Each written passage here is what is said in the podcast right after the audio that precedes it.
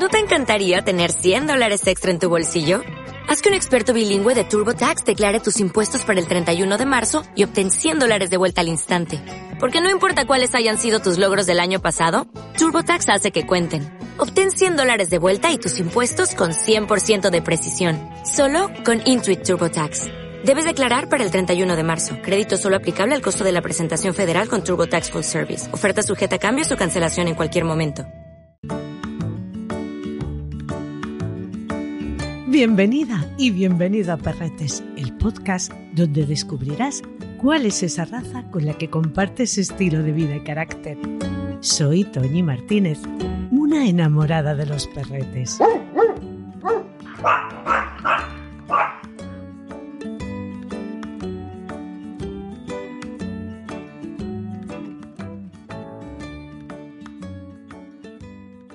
Son muchas las razas de las que se cuentan diversas leyendas. Algunas hablan de ellos como los conductores del humano a través del inframundo, otras como los perros de las hadas, e incluso nos hablan de ellos como la reencarnación de los leones que representan el triunfo de Buda sobre la violencia. Esta de la que te hablaré hoy no es menos fantástica, ya que los emparenta con el oso, y en cierto modo pudieran parecerse por su carácter independiente y su lengua azul. Hoy te hablaré del chau chau.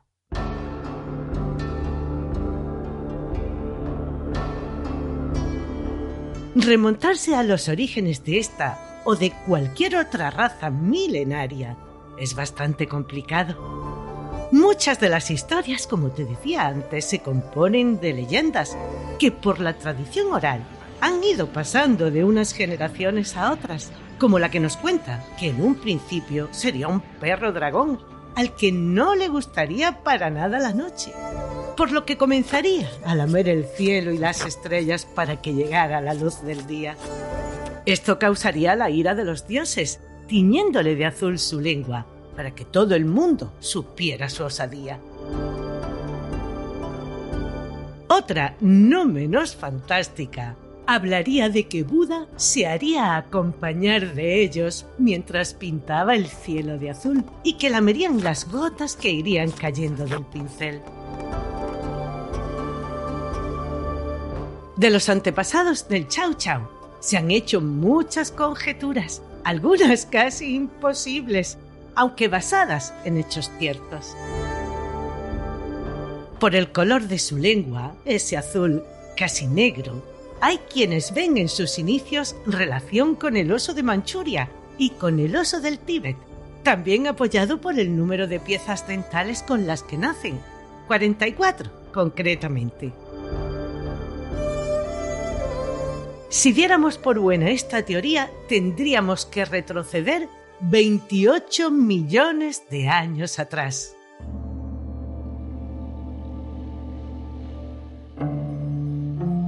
En esta época, en el norte de Siberia y noroeste de Mongolia, habitaría un animal de tamaño mediano llamado Simicion, una variedad que se originaría del Cinoelesmus, al que algunos investigadores lo sitúan como el antecesor de la especie canina, y del Daphoneus en el caso del oso. China siempre la reclamó como una raza originaria de este país, aunque en documentos que se encontrarían en sus archivos se referirían a ellos como el extranjero Chao. Investigaciones llevadas a cabo apuntan a que sería una raza que surgiría en el Ártico y que las tribus bárbaras en sus invasiones los llevarían hasta allí alrededor del siglo XI a.C. Parece ser que estos invasores mongoles y tártaros tendrían perretes imponentes con cierto parecido al león, tanto en el color como en la estructura de sus cabezas y sus largas melenas alrededor del cuello, con la lengua de color negro, grandes garras y capaces de derribar a los humanos con muchísima facilidad, a los que llamarían Mankou, perro de los bárbaros. En el siglo VII a.C. ayudarían en la caza mayor. Su gran valor, fuerza y fiereza les harían especialmente adecuados para combatir al lobo y al leopardo.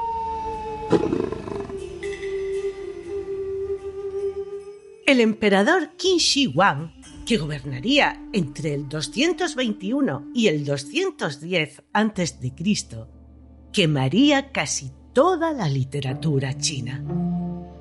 Solo las figurillas de bronce, las pinturas de la época y los pocos escritos que lograrían salvarse nos dan un reflejo de cómo sería en ese tiempo aquellos fieros perros. En ellos se contaría que serían totalmente distintos a otras razas de perros, con ojos pequeños y hocicos cortos en sus grandes cabezas, y que sus labios no llegarían a tocarse prácticamente, lo que les daría un gesto arisco y muy característico. Parece ser que serían muy apegados y fieles a sus humanos, pero tremendamente agresivos con los extraños.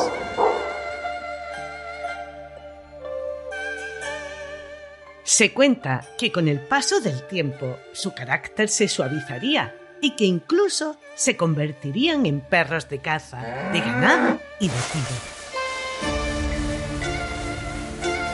Hay quienes dicen que también serían alimento para las gentes de la época, ya que la palabra chao se utilizaría popularmente en China para indicar algo que fuera comestible. Con su piel confeccionarían ropa de abrigo.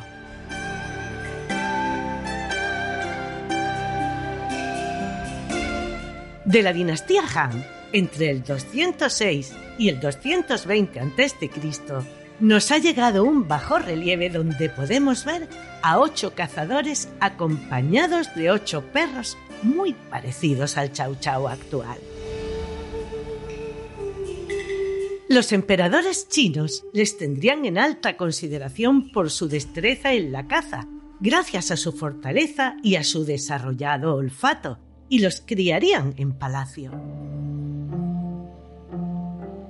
uno de los emperadores de la dinastía Tang entre los años 618 y 907, contaría con 5.000 ejemplares para la caza, en una superficie al norte del país similar en extensión a toda Inglaterra.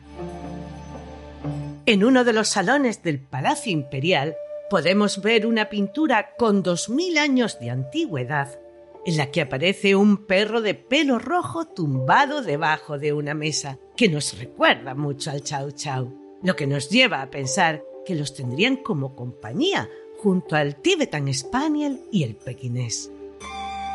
También se cree que los leones que custodian las entradas de los templos budistas realmente estarían inspirados en ellos.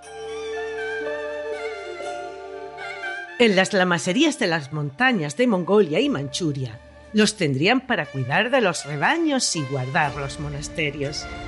Actualmente mantienen la cría, siendo su mayoría de manto azul.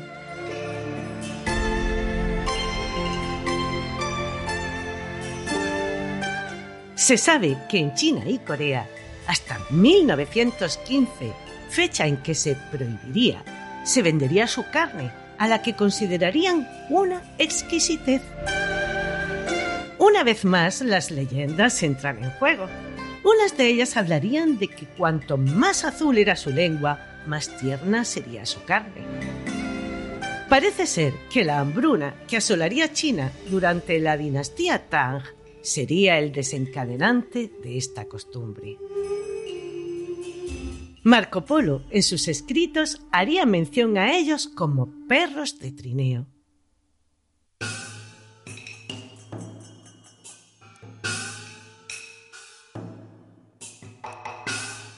La política de puertas cerradas del país daría lugar a que no se les viera fuera de allí hasta el 1800 aproximadamente. Hay quienes dicen que los primeros llegarían a Europa entre 1602 y 1799, traído por las tripulaciones de los barcos de la Compañía Holandesa de las Indias, que establecerían en 1729 una fábrica en Cantón.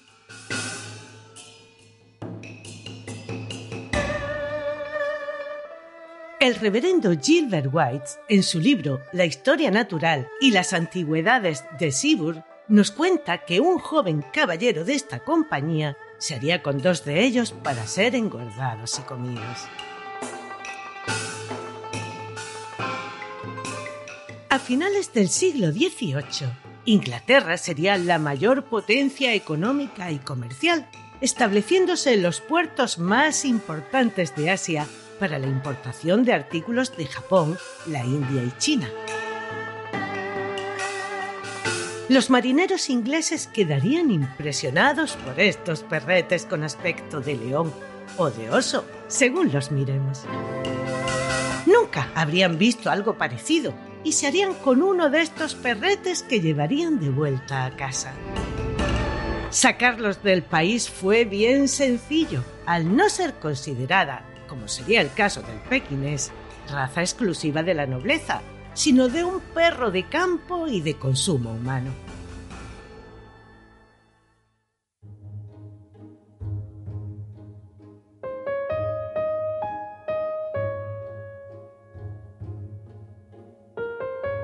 En 1780, los primeros Chau Chau pisarían suelo británico. En 1840, un periódico hablaría de unos perros salvajes de China que tendrían en el zoológico de Londres. La Casa Real inglesa, que como ya hemos visto en otros capítulos, ha sido precursora de muchas razas y sobre todo impulsora, no quedaría al margen de esta. A la reina Victoria se le regalaría uno de estos perretes que incluiría en su criadero, lo que daría lugar a que la nobleza quisiera tener uno de estos exóticos animales.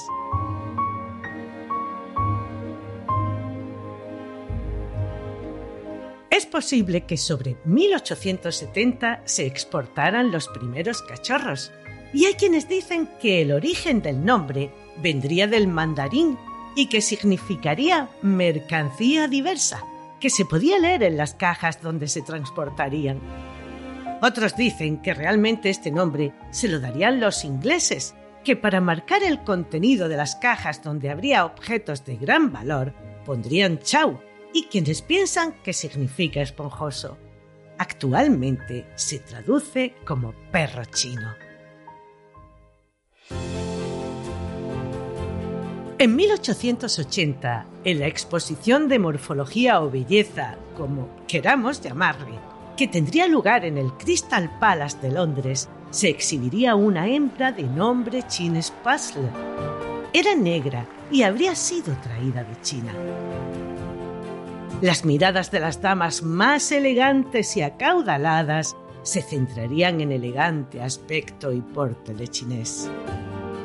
Entre ellas estaría la marquesa de Huntley, que pasaría a la historia como la primera criadora de la raza en el país. Su pariente, el conde de Lostdale, traería un ejemplar de China que pasaría a ser de su propiedad, al que le pediría que en su próximo viaje le trajera más ejemplares. Lady Handling, a partir de un macho al que pondría por nombre Periodot, comenzaría con la crianza de la raza. Tendría una camada de la que nacería Periodot II. Lo vendería a Lady Granville Gordon, que establecería su línea de cría a partir de este ejemplar y que alcanzaría gran respeto como criadora en la época. Pondría todo su esfuerzo en que el Kennel Club reconociera la raza como Chau Chau y no como un perro extranjero. Los primeros de color azul también los tendría ella. Su hija, Lady Fadel Philip, compartiría con su madre el gusto por la raza y llegaría a convertirse en la criadora más importante de Inglaterra. Madre e hija criarían al primer campeón de la raza nacido en el país. Le pondrían por nombre Blue Bloom.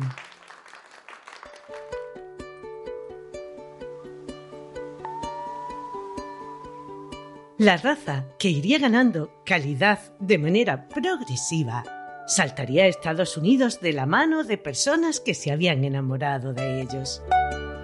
En 1890 aparecería el primer ejemplar inscrito en la más que afamada exposición del Westminster Kennel Club. Su nombre, Tajika, propiedad de la señorita Derby. En 1895 se fundaría el Club del Chau Chau en Inglaterra, del que el conde de Losdale sería miembro fundador y se redactaría un primer estándar que ha perdurado casi intacto hasta nuestros días y que otros muchos países utilizarían como ejemplo, celebrándose ese mismo año la primera exposición monográfica de la raza que tendría lugar en Westminster. A finales del año, en el mes de diciembre, el club llevaría a cabo su primera exposición en la que se sabe que al menos 54 ejemplares serían inscritos, lo que llevaría a que publicaciones y revistas caninas se hicieran eco, dando relevancia en gran medida a la raza y sus criadores. En 1903, el American Kennel Club las reconocería como raza. 1905 sería el gran año del Chau Chau en los Estados Unidos, según nos cuenta el doctor Samuel Draper, reputado juez y criador, ya que la señora Proctor establecería un criadero bajo el afijo Blue Dragon e importaría al que sería el primer campeón en el país y al que se considera el padre de la raza allí, llamado Chines Chung. En Filadelfia, la señora Jarrett fundaría el American Chow Kennel, al que reconocería el American Kennel Club. En 1906 se crearía el American Show Club. En Inglaterra, Lady Phillips heredaría todos los ejemplares de su madre y pondría en marcha en 1919 el renombrado criadero Angwell. La raza, desde el primer momento, como ya te dije antes, habría ido a parar a manos de personas acaudaladas y pertenecientes a la nobleza, con el suficiente poder como para mantener grandes criaderos, promocionarla y hacerla crecer en un buen número de ejemplares de buena calidad. Show octavo, un ejemplar importado del que se diría que era un perrete de buen tipo, aunque algo pobre de pelo, sería el primer campeón de Inglaterra. Se cuenta que su carácter sería bastante irritante e incómodo, posiblemente motivado por haber cambiado demasiadas veces de propietario. Pero esto no interrumpiría su carrera en las competiciones. En 1925, en la exposición de Kraft, una de las más afamadas del país, ya se inscribiría un buen número de ejemplares.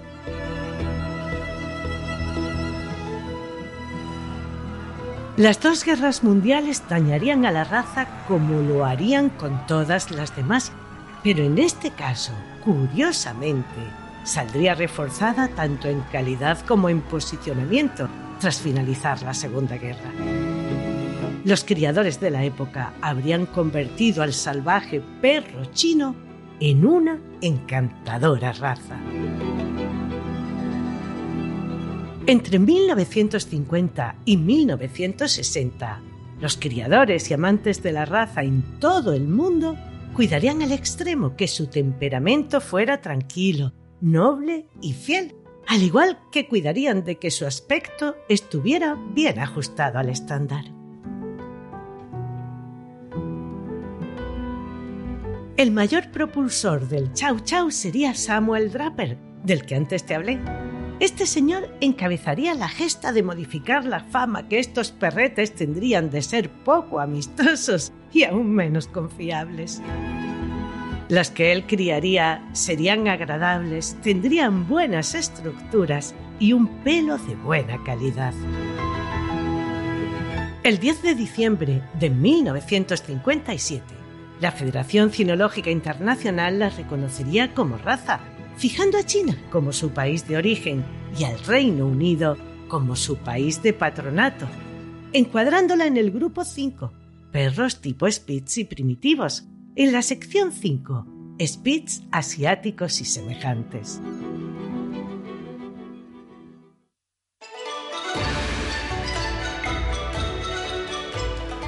Hoy el Chau Chau es una de las razas de compañía más populares y fieles, si se le sabe entender. Muy protector, dependiente de su humano, amante de su familia y excelente guardián. Querrá vivir contigo donde tú lo hagas. No necesita de grandes espacios. Es un perrete que disfruta del descanso y la tranquilidad no será, en la mayoría de los casos, simpático y sociable. Es más, con los desconocidos será bastante distante, desconfiado e incluso puede llegar a dar muestras de agresividad. Mónica Sánchez Marina, nuestra instructora formadora, reconocida por la Real Sociedad Canina de España, evaluadora del Zoo Sanitario de Málaga e instructora en la Escuela Canina Kerkus, nos explica cómo socializarle.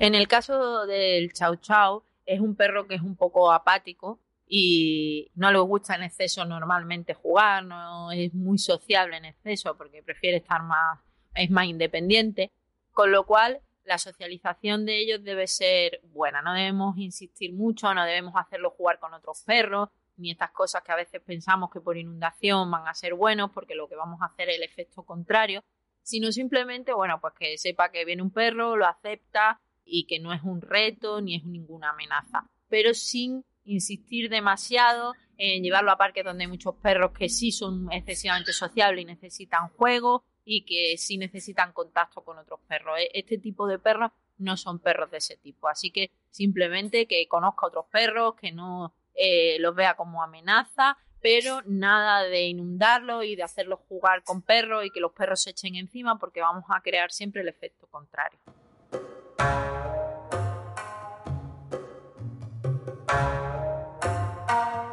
Inteligente, independiente y algo cabezota, te pondrá difícil la tarea de educarle.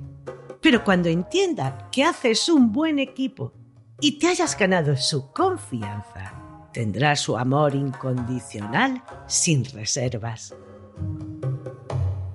Bajo las indicaciones de una persona experta, enséñale a que aprenda a controlar su instinto de guarda y que, ante diferentes situaciones, se muestre como un perro educado. No es adecuado para personas sin experiencia en el manejo de razas fuertes. David García Suárez, nuestro juez internacional de trabajo deportivo, experto en conducta canina e instructor en la escuela canina Kerkus, nos habla de ellos.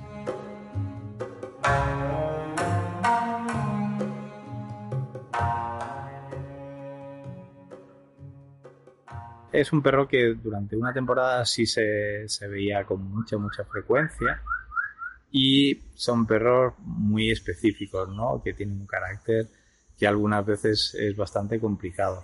Hay que conocerlos y, son siempre perros que tienen ese carácter un poco, digamos, primitivo, ¿no? Sus niveles de motivación, pues puedes tener cierta motivación afectiva, algo de motivación por, por comida y es extraño ver que puedas tener motivación por juego o para con mordedor, con una pelota, que te permita motivarlo para crear educación en el perro. Son perros que hay que analizarlos bastante bien, analizar bien el entorno donde van a vivir. Por suerte, lo que suele pasar en todas estas razas que no están de moda, ¿vale? Que tuvieron una moda, entonces cuando estuvieron de moda sí conocimos algunos perros que podían dar problemas muy complicados de comportamiento y últimamente los que conocemos suelen estar en manos de buenos criadores, donde ya hay una buena selección. Y los últimos que hemos conocido pues han sido perros muy amables y relativamente dentro de las estructuras mentales de estos perros relativamente fáciles de educar. No son un perro que, eh, con el que podamos plantear una obediencia muy avanzada, pero sí podemos conseguir perros amables y para disfrutarlos y para tenerlos bien relacionados con el resto de los animales. Últimamente los que hemos visto la han mejorado muchísimo en su comportamiento y en su capacidad de adaptación social.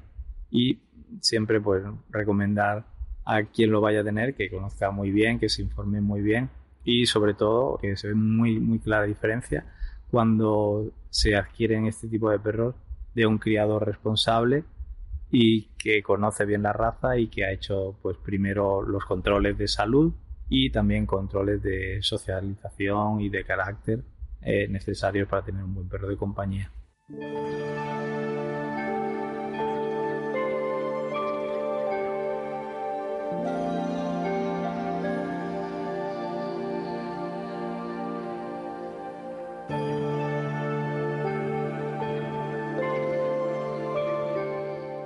Acostumbrarlo desde muy tierna edad a los humanitos chiquitos es esencial. A partir de ese momento será paciente, protector.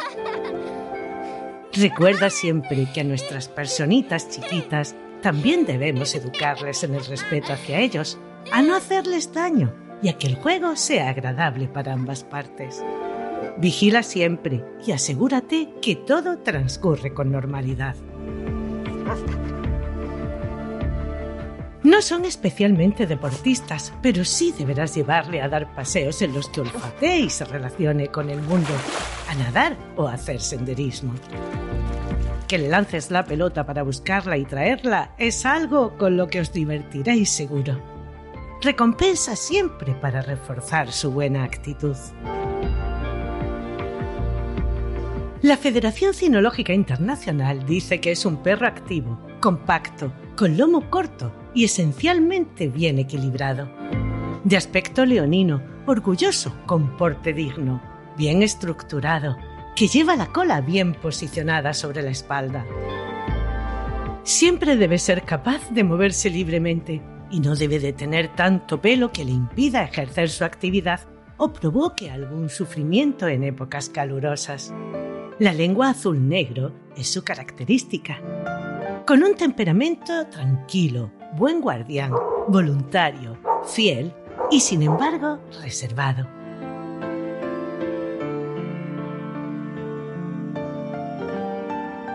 A primera vista observamos unos ojitos oscuros, ovalados, de tamaño mediano y limpios. Se permite un color correspondiente al pelaje en los azules y leonadas. La trufa grande y ancha en todos los casos, de color negro, con excepción de los perros color crema o casi blancos, en los que se permite la trufa con un color más claro.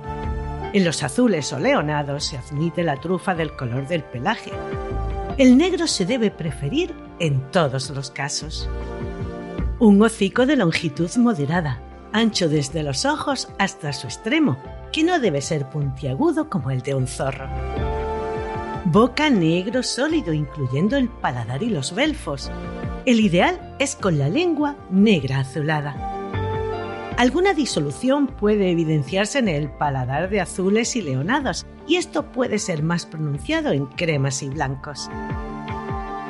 Dientes fuertes, irregularmente implantados. Mandíbulas potentes con mordida de tijera perfecta, regular y completa. Orejas pequeñas, gruesas, levemente redondeadas en la punta. Las lleva perfectamente rígidas y erectas. Su implantación es bastante separada una de otra. Están inclinadas hacia adelante, sobre los ojos, dando lugar a la expresión peculiar de ceño fruncido, característica de esta raza. Este ceño jamás debe estar producido por arrugas de piel suelta. Su cuello es robusto y lleno, sin ser corto, con buena implantación entre los hombros y levemente arqueados. De largo suficiente para un porte de la cabeza orgulloso sobre la línea superior.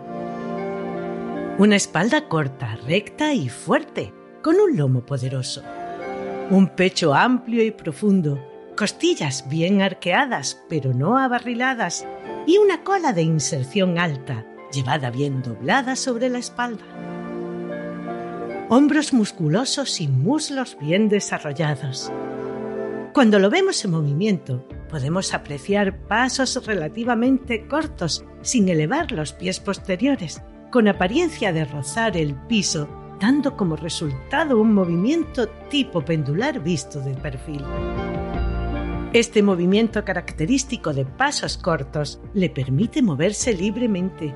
Nunca debe ser pesado y debe tener una excelente resistencia. Los miembros anteriores y posteriores se mueven paralelos entre sí y son dirigidos rectos hacia adelante. Los perros siempre deben estar capacitados para moverse libre y correctamente sin ningún signo de insuficiencia. Su pelo puede ser largo o corto. En el caso de largo, este será abundante, denso, recto y separado, pero no excesivamente largo. La capa externa es áspera con una lanilla interna suave. Alrededor del cuello es especialmente grueso, formando una melena o collar y buenos pantalones en la parte posterior de los muslos. En el corto será denso, recto, separado, no liso, con una textura afelpada. Cualquier acortamiento artificial del pelaje que altere su expresión o silueta debe ser penalizado, excepto en los pies donde sí puede ser arreglado. En cuanto al color, podremos verlos unicolor negro, rojo, azul, leonado, crema o blanco, a menudo matizado pero sin manchas ni pintas. La parte inferior de la cola y la posterior de los muslos frecuentemente presentan una tonalidad más clara. Deberá ser muy meticuloso a la hora del cepillado e ir prácticamente capa por capa. Necesitarás un cepillo de púa metálica extra larga y un acondicionador para no darle tirones, partirlo o dañarlo. Ve con cuidado. En época de muda, deberás hacerlo a diario. Recuerda que si el pelo está anudado, la suciedad y la humedad serán un foco de infecciones para su piel. Después de un buen cepillado, báñalo cada vez que lo necesite. Quienes los crían recomiendan hacerlo una vez al mes con un champú de buena calidad, de hidratación ligera y con pH 7 que es el que se corresponde con la piel de los perretes. Durante la muda, hazlo una vez en semana con agua calentita para ayudar a que caiga el pelo muerto y el nuevo salga más pronto y más hermoso. Una vez bien aclarado, ponle un hidratante también ligero. Déjale actuar y vuelve a enjuagarlo. Sécalo ayudándote de una carga suave y con aire más bien frío para no deshidratar su capa externa. Deberá de quedar bien seco y ya te digo que esto no es tarea fácil. Puede darte la impresión de que lo está y al rato darte cuenta de que aún sigue húmedo.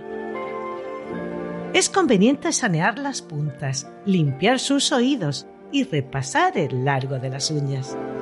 Los lagrimales también deberás limpiarlos a diario con una gasa. Por supuestísimo no se les pela y mucho menos se les rapa.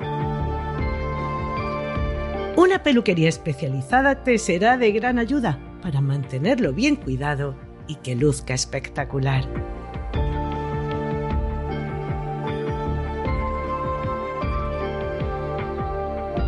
Como todo ser vivo, puede tener sus dolencias, aunque en general son bastante sanotes. Sí deberás tener especial cuidado con las de origen genético, como son la displasia de cadera y codo. También son propensos a la enfermedad del ligamento cruzado, torsión gástrica, entropión, panoesteitis y el hipotiroidismo. Una buena crianza tendrá en cuenta todas aquellas enfermedades que puedan ser detectadas en los progenitores, apartando de su línea de cría a quienes las porten. Los criadores y criadoras amateurs o familiares que lo hacen por puro amor a una raza son los garantes de que éstas se perpetúen en el tiempo y podamos seguir disfrutando de ellas. Busca siempre tu cachorro en este tipo de personas, de esta o de cualquier otra raza, y nunca, nunca tengas prisa. Aunque muy extendida, es falsa esa creencia de que los perros mestizos son más sanos. La diferencia es que en las razas sí se tiene conocimiento gracias a que se sabe quiénes son sus antecesores cosa imposible en el otro caso.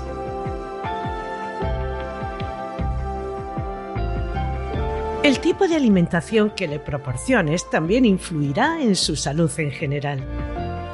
Busca siempre un pienso bien balanceado, con productos aptos para el consumo humano, que le proporcione proteína de alta calidad y fácil digestión, ácidos grasos omega 3 y 6, biotina y condoprotectores que mantengan sus articulaciones en perfecto estado. Alimentarlo correctamente es el mejor seguro de vida que puedes ofrecerle. Un hueso grande y crudo, además de ser un riquísimo entretenimiento, le ayudará a mantener sus dientes limpios.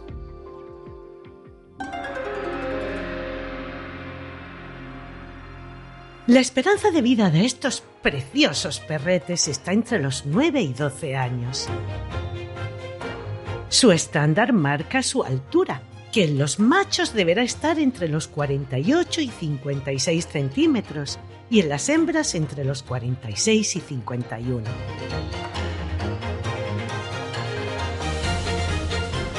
Rafael Fernández de Zafra, nuestra particular enciclopedia del mundo canino juez de la Real Sociedad Canina de España y amante incondicional de los perretes, nos cuenta la historia de Chino, perrete que vivió hace 40 años, al que le encantaban los niños.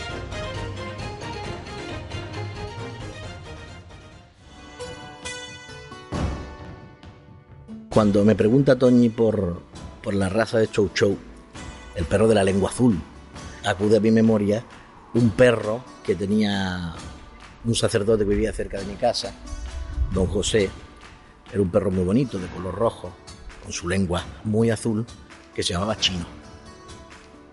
Y el Chino era un perro todo lo contrario de la época, que en aquellos entonces, o hablo de 40 años, tenía un carácter un poquito bronco. Y este perro era simpaticísimo. Y además le encantaban los niños. Entonces nosotros cuando hacíamos un partido de fútbol de cachondeo, llamábamos a don José, a la puerta de don José, y si estaba él o, la hermana, Fran, le decíamos doña Fran o don José, suelta usted al chino que vamos a jugar al fútbol. Y entonces el chino se volvía loco cuando veía a los chiquillos. Y pasábamos una, una, tarde entera jugando al fútbol. El problema después era quitarle la pelota al chino una vez que la cogía. Era tan simpático, tan simpático, que siempre nos esperaba a la hora de ir al colegio y muchas veces nos acompañaba hasta la puerta del colegio, porque entonces los perros, pues ya sabéis, se tenían más sueltos en la calle y además era muy pillo, porque por las tardes muchas veces a la hora de la merienda los niños nos echaban a la calle. Ya sabéis, a jugar a tal, llegábamos del colegio y era pues calle, lo que había, calle, jugar a las canicas, jugar con el tirachinas y tal, y nos daban la merienda. Pobrecito de nosotros el que dejara la merienda en bajo porque se quedaba sin merendar. El chino estaba pendiente con una piraña y no dejaba un bollo vivo. Una raza que ha evolucionado muchísimo y en la cual, pues, en España contamos con grandes ejemplares. Yo tengo varios amigos que la crían y son verdaderamente hoy día recomendables, incluso para los niños, porque parece que chino dejó buenas semillas y en España tenemos unos chuchos de gran carácter. Espero hayas pasado un buen y agradable rato escuchando todo lo que te he contado, o si ya la conocías, se te haya dibujado una sonrisa en la cara. La semana próxima viajaremos hasta las Islas Baleares para hablarte de unos perretes muy divertidos, auténticos payasetes, muy sociables y entregados con los humanitos. El Podenco y Vicenco.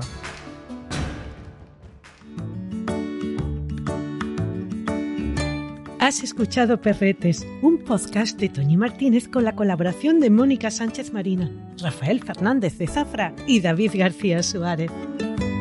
Pablo Cruz hizo la supervisión. Mi agradecimiento a María Santonja, Francis Arrabal y Pablo Cruz por animarme a llevar a cabo este proyecto. Escucha Perretes en cualquier reproductor de podcast. Si te ha gustado, déjame una reseña, compártelo en tus redes sociales y recomiéndame a tus amistades. Gracias por escucharme.